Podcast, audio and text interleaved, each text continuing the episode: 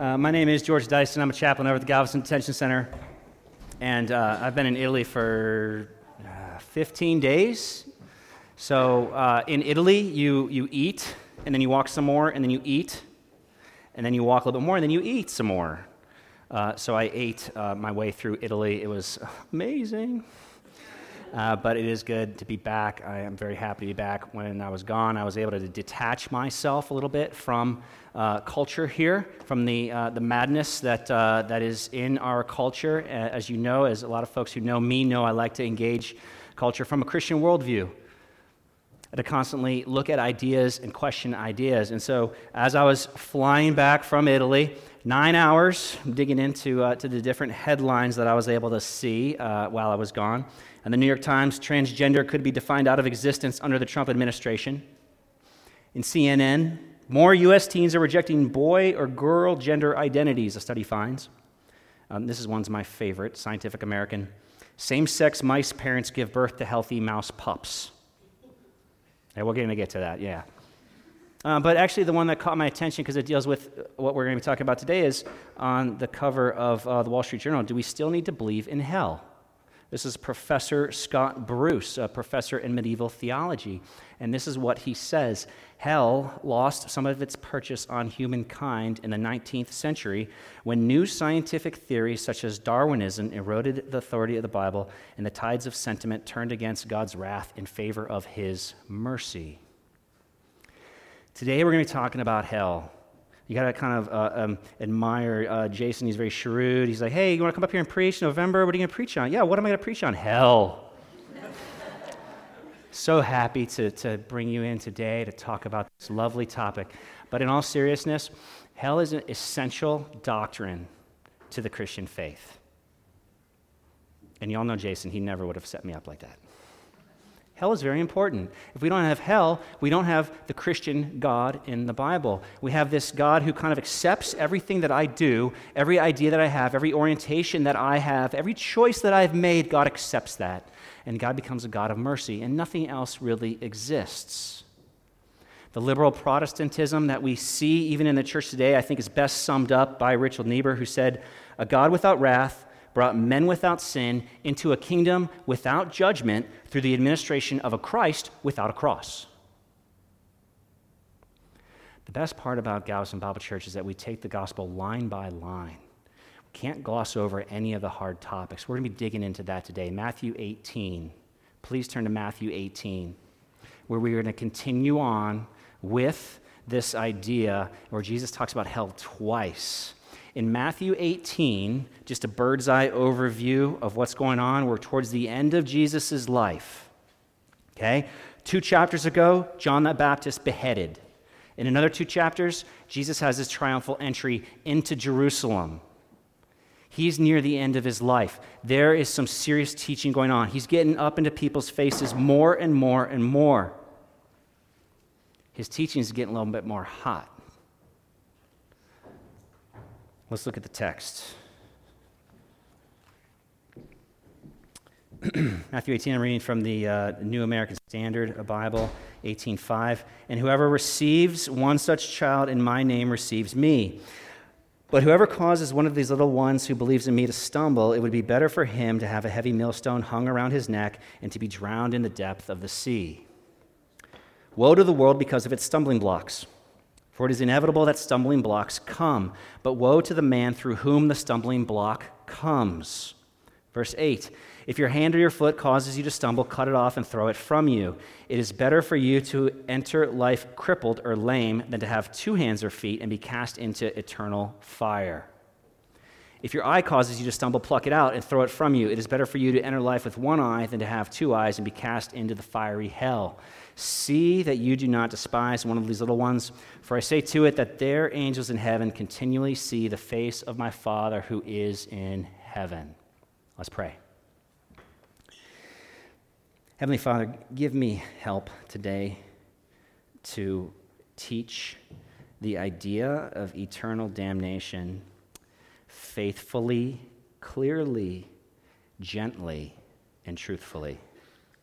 Please open up our hearts. Please allow us to separate your word from culture. In Jesus' name, amen.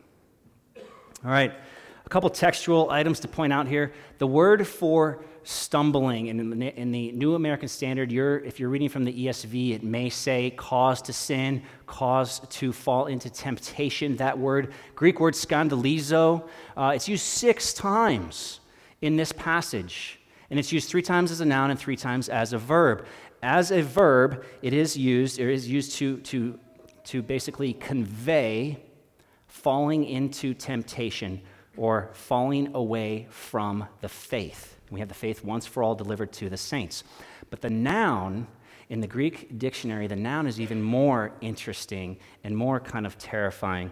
It says, to capture something alive, to catch something alive, a trap. A trap. And so, as we talk about hell, before I get into a real big, in depth discussion on the doctrine of hell. We're going to talk about some ideas of hell. How does hell catch us? What ideas that are originating in culture, not in the Word of God, come into our lives and attack us on a daily basis and then trip us and catch us and snare our thinking? The first one, I'm going to cover three of these traps. The first one is this one Jesus preached love how can anyone call themselves Christian if they don't love and accept everyone? And this is that idea we get that Jesus is a God of love. That's it. Love is elevated. We worship on the mantle of love. God is what we're really saying is not that God is love, but that love is God. Redefining God so that love is his only attribute. Well, let, we got to get into the text for this, though. Okay? So imagine this Jesus calls a little child to him. See him? Little guy, hey guys, gather around. Peter, why do you always give me the front? Can you give John, give John some room? Get your hands off, James. Okay. Look at this little guy. You see him? It would be better for you, if you lead him into sin, it would be better for you to attach a one ton stock anchor to your neck and jump off Pleasure Pier. Boop. Guy. Okay, go ahead, sport. At what point does he release the child, or is he going into the woes with the child still with him? Woe to the world because of its stumbling blocks. If your hand causes you to sin, cut it off. If your right hand is allowing you to search the internet and dig into pornography, go get that axe out of Home Depot and slice it off. God's a God of love. Jesus Christ speaks about hell more than anyone in the New Testament. It is a lie from the, straight from the pits of hell that God is one made up of all mercy. Jesus preached truth. Amen. He preached truth, and it got him killed at the age of 33. The truth is, 1 Corinthians 6 9, do you not know that the unrighteous will not inherit the kingdom of God? Who are the unrighteous, you ask? Do not be deceived. Neither the sexually immoral, idolaters, nor the adulterers, nor men who practice homosexuality, nor thieves, nor the greedy, nor drunkards, nor slanderers, nor swindlers will inherit the kingdom of God.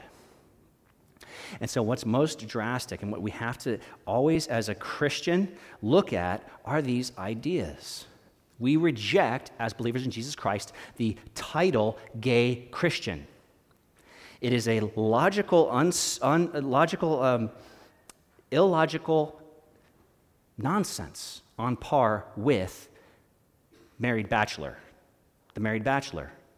There's no such thing as a gay Christian. It makes clear, very clear here that those who practice homosexuality will not inherit the kingdom of God. Again, I say practice because there's no such thing as a homosexual as an identity. I am not a heterosexual. There's no one out there who is a homosexual. All of us have a bent towards practicing sexual things that are outside of God's created order. God's created order is made very clear to us in Matthew 19.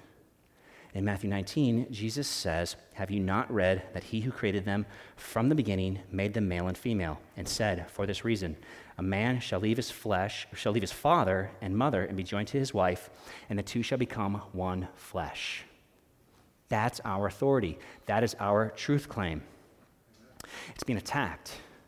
And it's always under attack. It's, it's basically with these ideas. This is one from the newspaper, uh, from CNN. The science in this area is very much a work in progress, but we already know that gender identification isn't fixed by your sexual organs and that the social meaning of gender is informed by culture. Listen to the language there. We already know that gender identification isn't fixed by your sexual organs. Really? Who's we? And what do we know? How do we know it? And by what authority do we know it?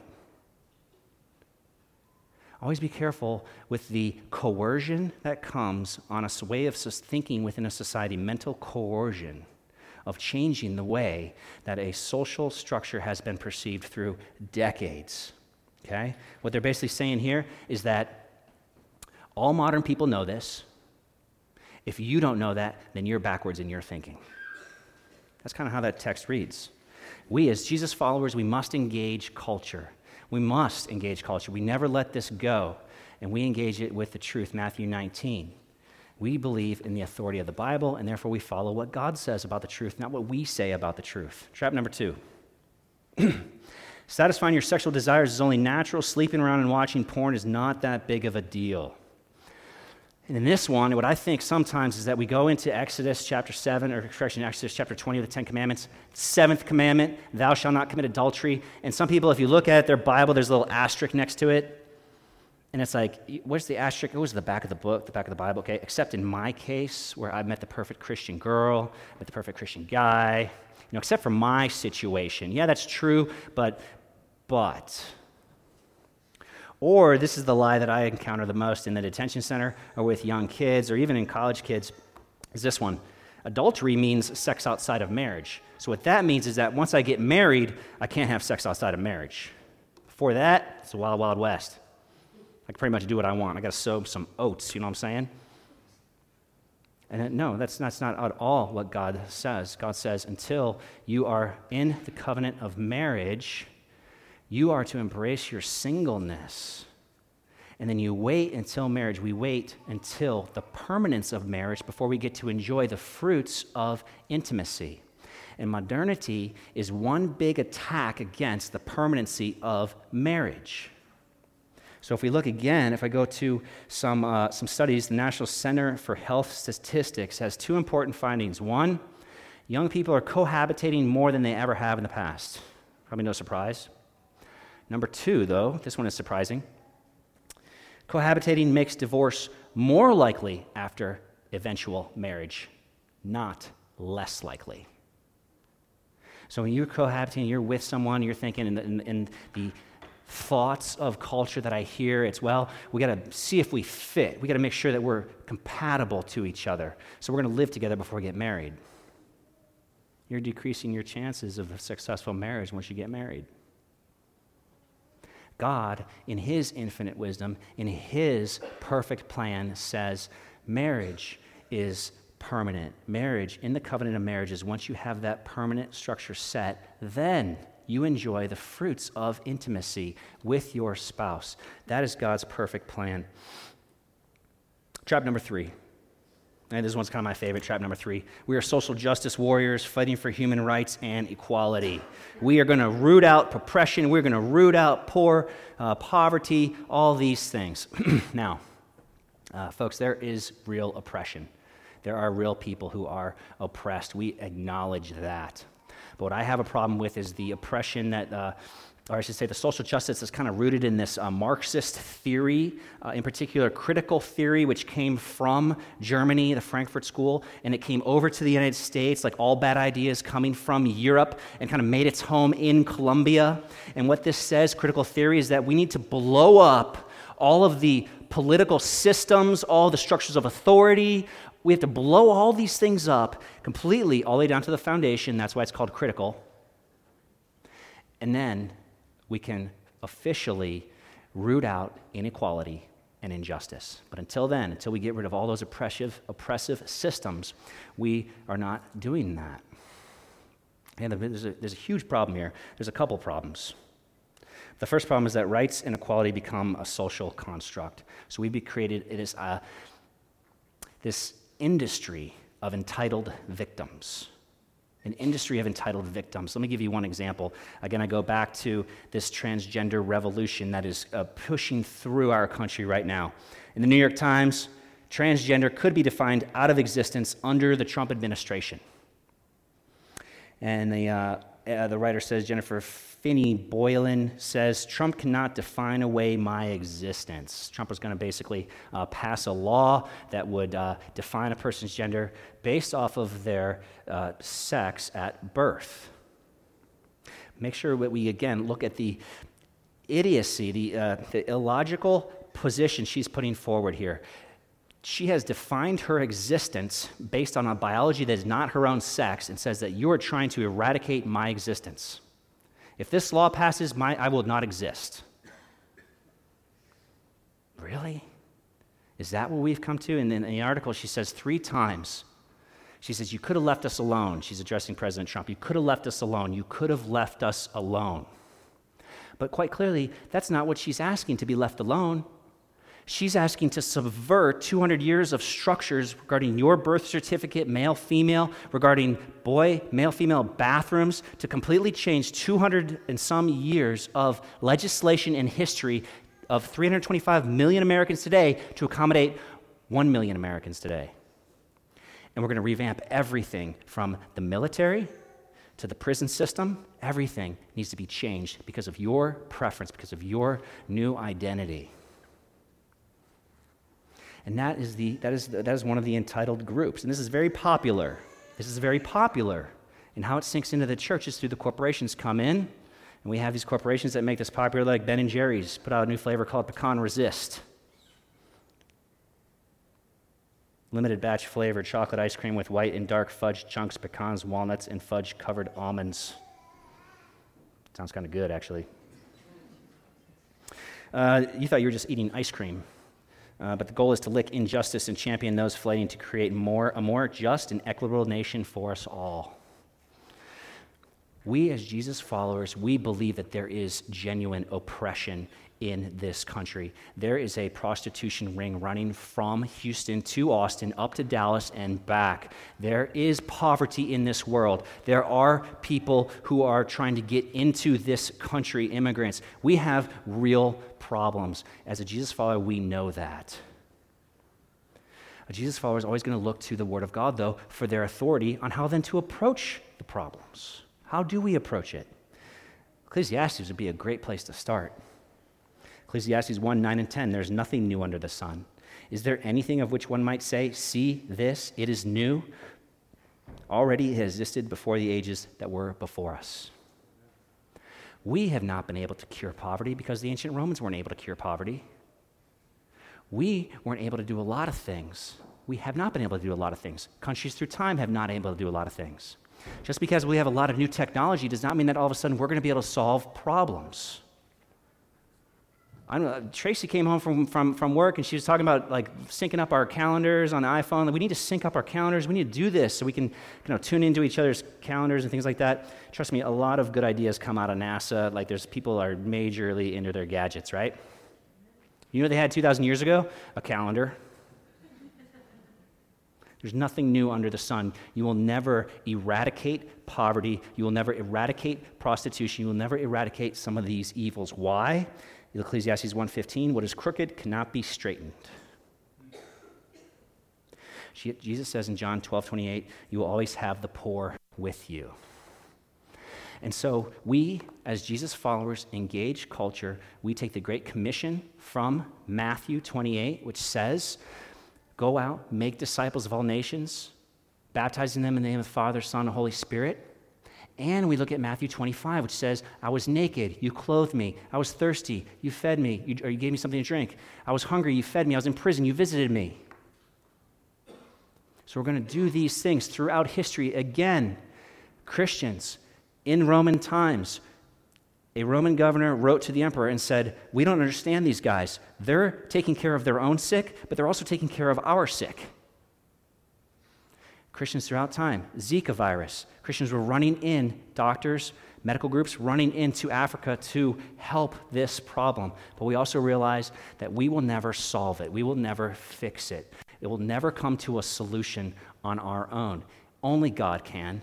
Because instead of an oppressive social structure built through economic forces, we believe that at one time God created man and woman in perfect harmony. And then they, we said no to God and turned away from God. And ever since then, we have been reeling from the effects of the sin that is in our lives. Isaiah 46 9 says, and this is what social justice warriors should, should take into account I am God, there is no other. I am God, and there's no one like me, declaring the end from the beginning. And from ancient times things which have not been done, saying, My purpose will be established, and I will accomplish all my good pleasure. God will do what he chooses to do. Amen. Beware of preaching that makes you feel like God needs you. Beware of politicians or leaders that believe they can use human methods to solve our problems, to completely eradicate poverty. We know that God is going to do it in His time. And we can't hasten that. All right, so those are a few stumbling blocks in hell. Let's move into hell.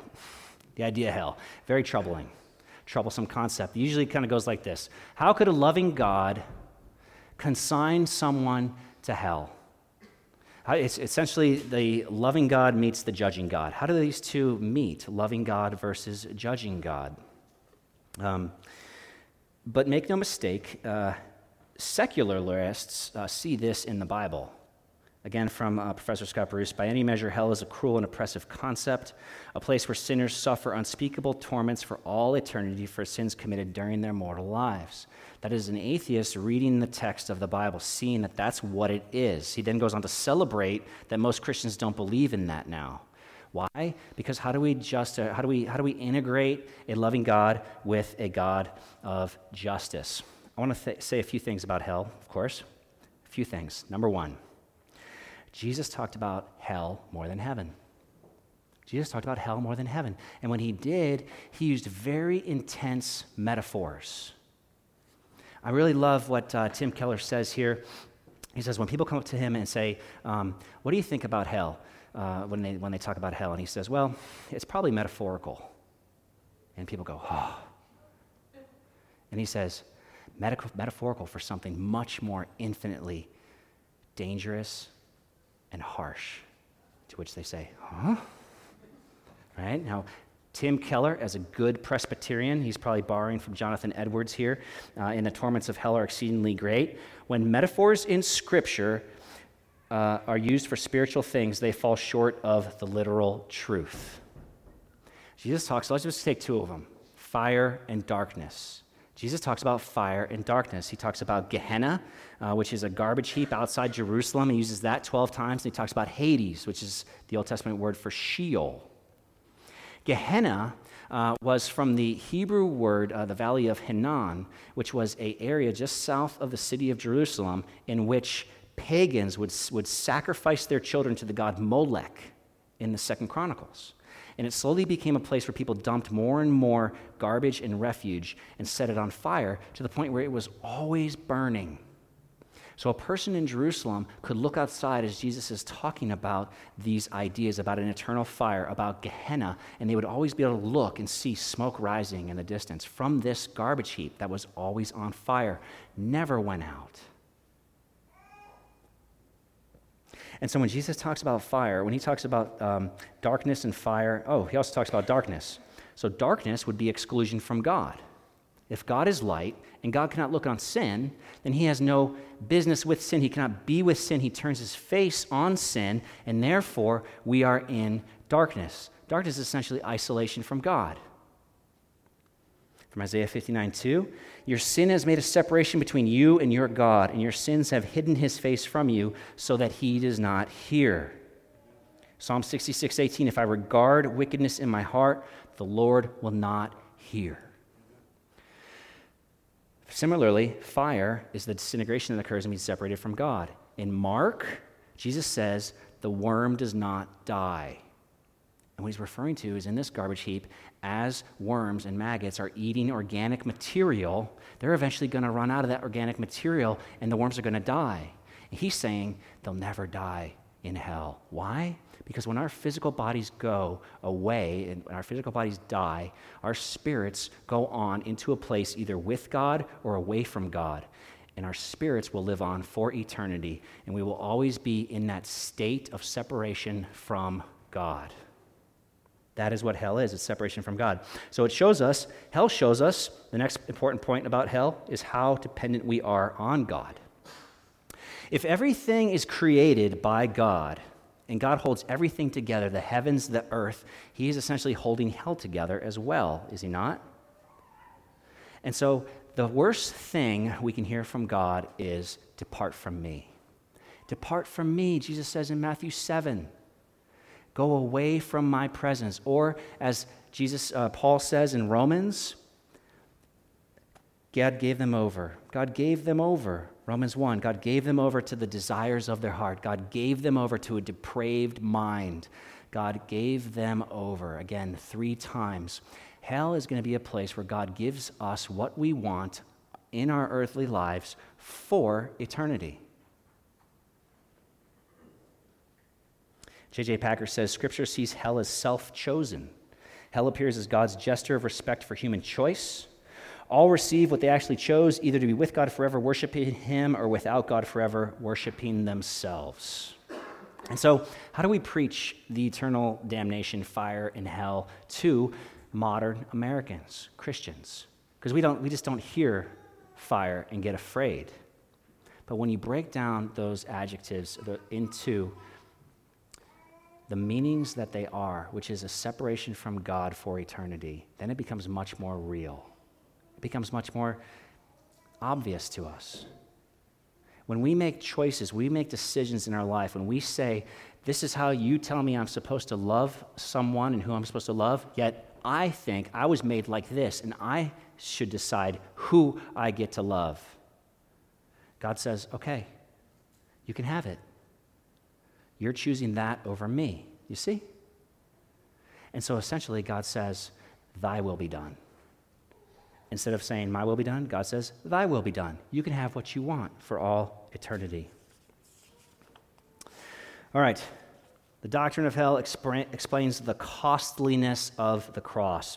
All right. So, um, what I often hear is, uh, I believe in a loving God, but I don't believe in Jesus Christ. How could God pour out his wrath on himself, essentially on his son? That doesn't seem possible. How is that possible?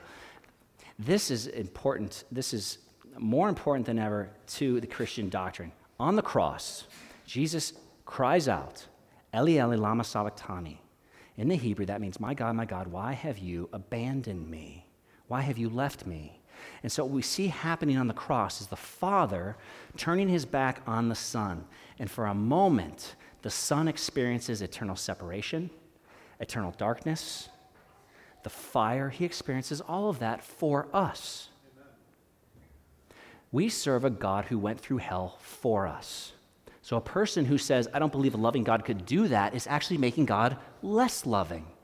Because their God is merely sentimental. Their God didn't have any great cost to achieve your salvation.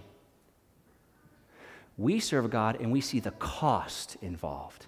And when we see the cost that's involved, it forever changes us. We're forever wrecked by the beauty of the cross but what it stands for, knowing how much God did to purchase us from separation away from God. Love and wrath are two sides of the same coin. You can't have one without the other. If I absolutely love my wife, everything about her, I'm going to hate and detest anything that rises up to harm her. You hear me?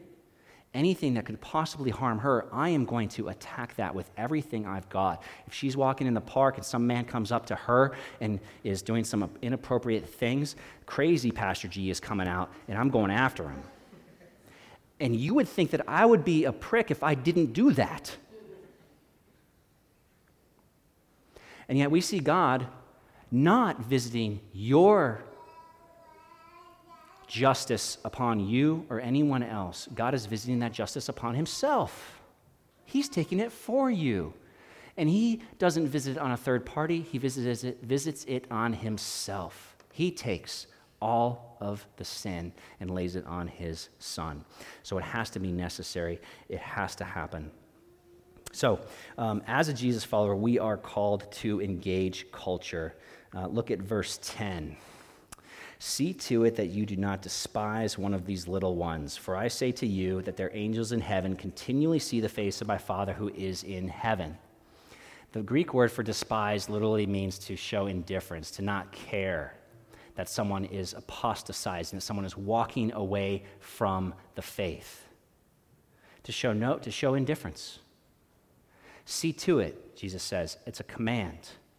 We must race after people that are walking away from the faith. And how do we do that? We do that with God's word. John 17, 17. Sanctify them with your truth.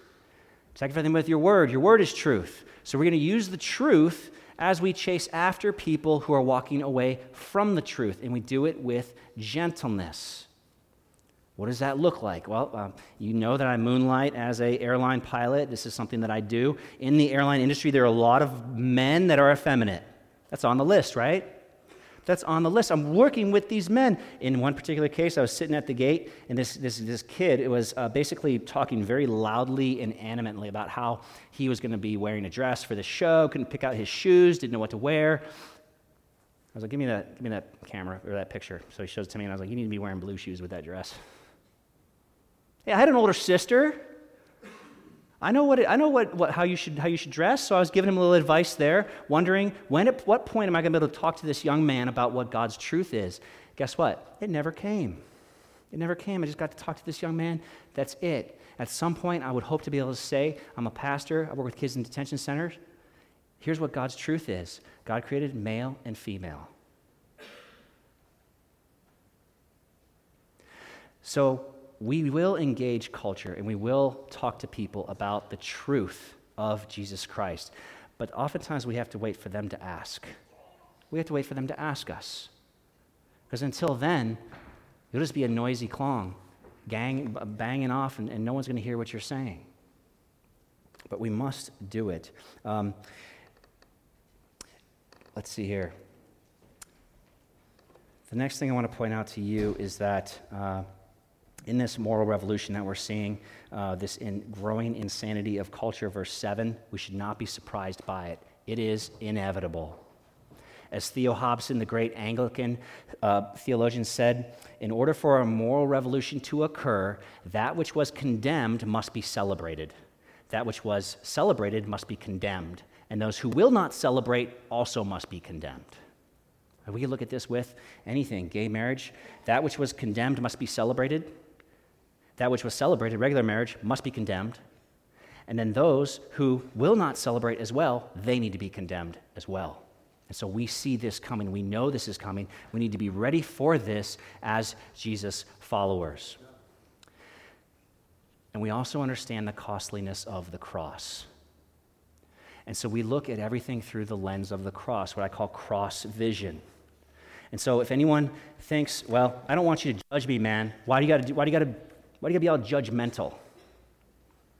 Let me just walk through uh, 1 uh, Corinthians 6 9 from my life. Uh, do not be deceived. Neither the sexually immoral, nor idolaters, adulterers, men who promise, promise, practice homosexuality, thieves, greedy, drunkards, slanderers, swindlers.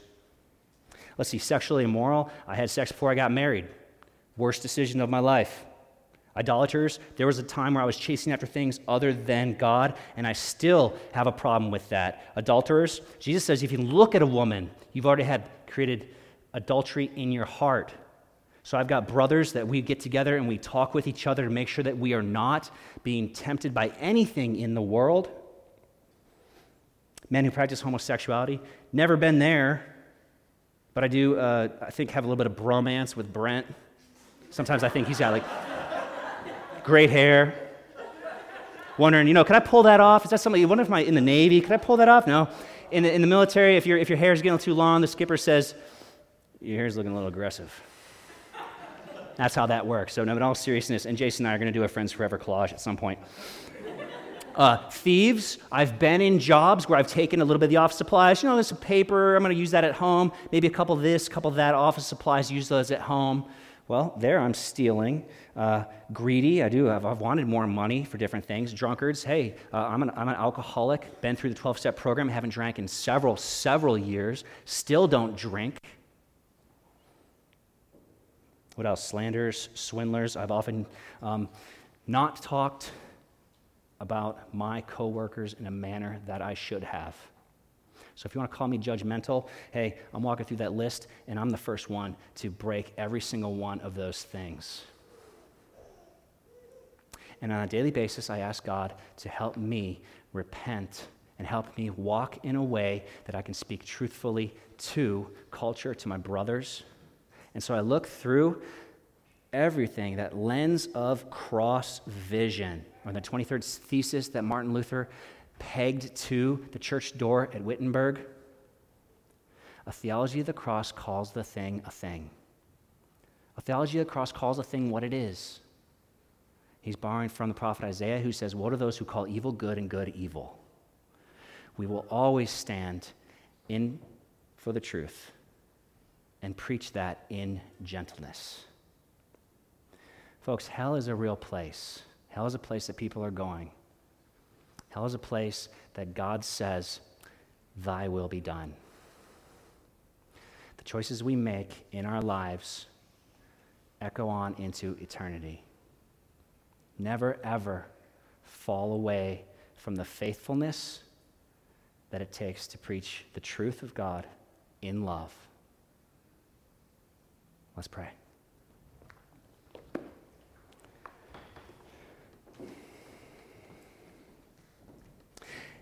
Heavenly Father, if I have incorrectly, unfairly, or untruthfully preached any of your doctrine about eternal damnation, please forgive me if I have fallen short of the truth in any case. But open our eyes to this most precious doctrine. It shows us how much you went through for us. Thank you for the cross. Thank you for your Son. Thank you for the costliness of the cross. In Jesus' name, amen.